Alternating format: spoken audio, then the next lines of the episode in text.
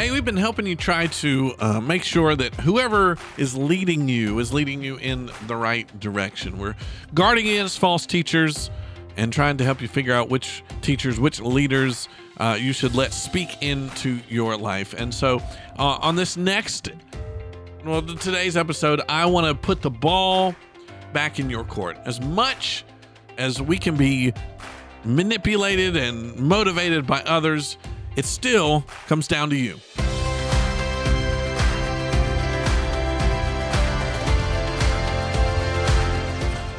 It's episode 160 of Amen, Brother Ben, the podcast that keeps you focused on God and acting like Jesus. My name is Pastor Ben. Thanks for tuning us in as always. So thankful for your listening ears and your sharing fingers. Don't forget amenben.com. If any particular podcast hits you just right, share that thing, man. Let the world know uh, so that we can continue uh, to get the good news out there. And um, we spent this week, if this is your first episode tuning in in a while, we've been spending the last couple episodes talking about how to make sure that you are being led by the right leaders. That no matter what you say, I know you're like, I lead myself. I'm a big boy, I'm a big girl, and no one tells me what to do. Well, you're influenced, you are led in some way or another uh, by somebody. And that's okay, that's a good thing. We should for as long as we live, uh, seek out people and principles, and uh, whether it be a pastor in your church. Um, again, we're talking spiritual life stuff, so it's not just a boss at work necessarily, uh, or you know, a president or a, a governor or a mayor.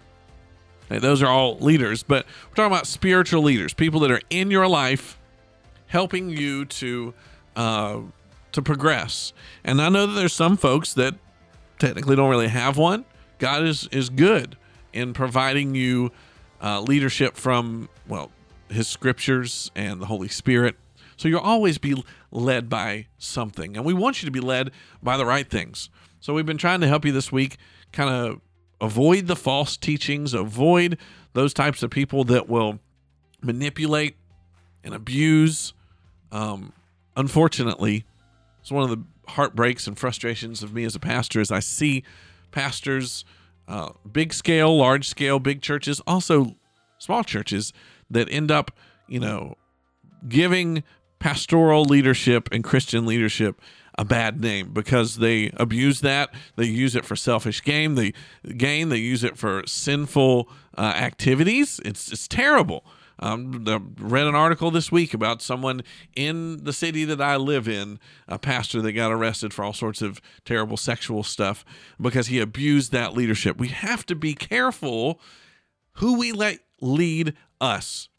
And so, you know, I've, I've talked this week about, hey, make sure you find someone that backs up what they're what they preach, that they have integrity. Um, make sure that you have a a plethora uh, a, a, sample tray of leaders. Don't just let one pastor, don't just listen to one pastor or one leader, and they're the the end all be all on Scripture. Right? Find you a, a collection of leaders because we have the internet and the ability to have other podcasts and, and sermons and and you know whatever help mold our spiritual lives. Um, you know, there, there's a, there, we we found some good advice this week, but here's what it all comes down to and this is what i want to end this week reminding you of is it's still it comes down to you right? The ball is in in your court when it comes to um, having someone to lead you. Um, yes it may be hard to find a leader that you like a leader that uh, is willing to spend time with you. We talked a little bit about how your all your leaders can't be uh, big time pastors with their mega churches because they don't know who you are.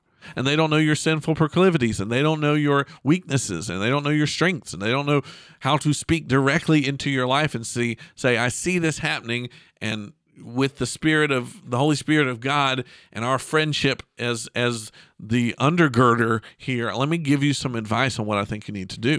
So you have to know these people and they those people have to walk in integrity but it still comes down to you if you're not being led by somebody, maybe you're not opening yourself up enough, right?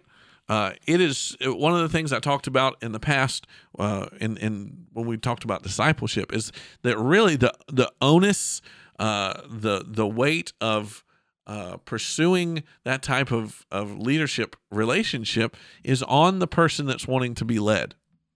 You have to be a leadable person. And what I see is a lot of Christians that say, "Yes, I want to be led," but then they refuse to get off their butts and and make themselves available to be led. And there are leaders, most leaders worth their salt, they got stuff to do. They've got other people that are leading that are wanting to be led. And so it's it's you know I've I have drug along far too many people in my time as a youth pastor and as a pastor.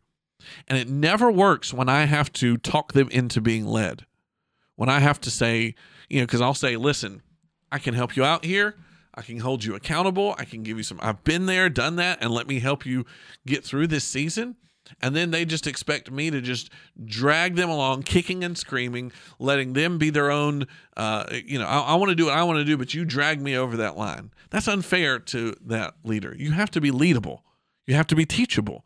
And so um, I think that one of the biggest mistakes we make is, is thinking that that uh, our leaders are supposed to pursue us. I think there is some pursuit there.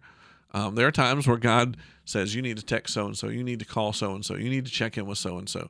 But the lion's share of that falls on the person that says, hey, I need to go and, and, and ask questions and open myself up and make myself available. Um, and so, even if the leader lets you down, here's the thing God puts a high uh, accountability and responsibility on leadership, right? He God judges Christian leaders uh, harsher than than those that they are leading because they know that there's God is gonna uh, is gonna punish those that lead people astray. But you are still in control. If you you've got to have the discernment, you've got to have the uh, the love of of God and His truth enough to be able to say, yeah, okay.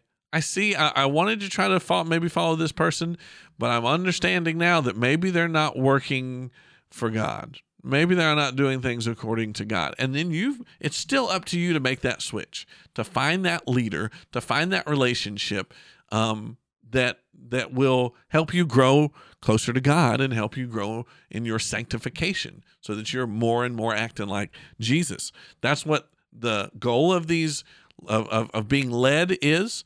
Um, and, and, it's a healthy thing because uh, that way someone can can call you out on the things and you don't get comfortable and you don't you don't um, think that you've arrived before you actually have. And so again, I just want to say uh, with all this advice that I've told you all week about finding the right leader. And by the way, it may take some time to find that right leader. And that leader might let you down sometimes, but it is still on you that we can't blame our spiritual leaders for all of our shortcomings.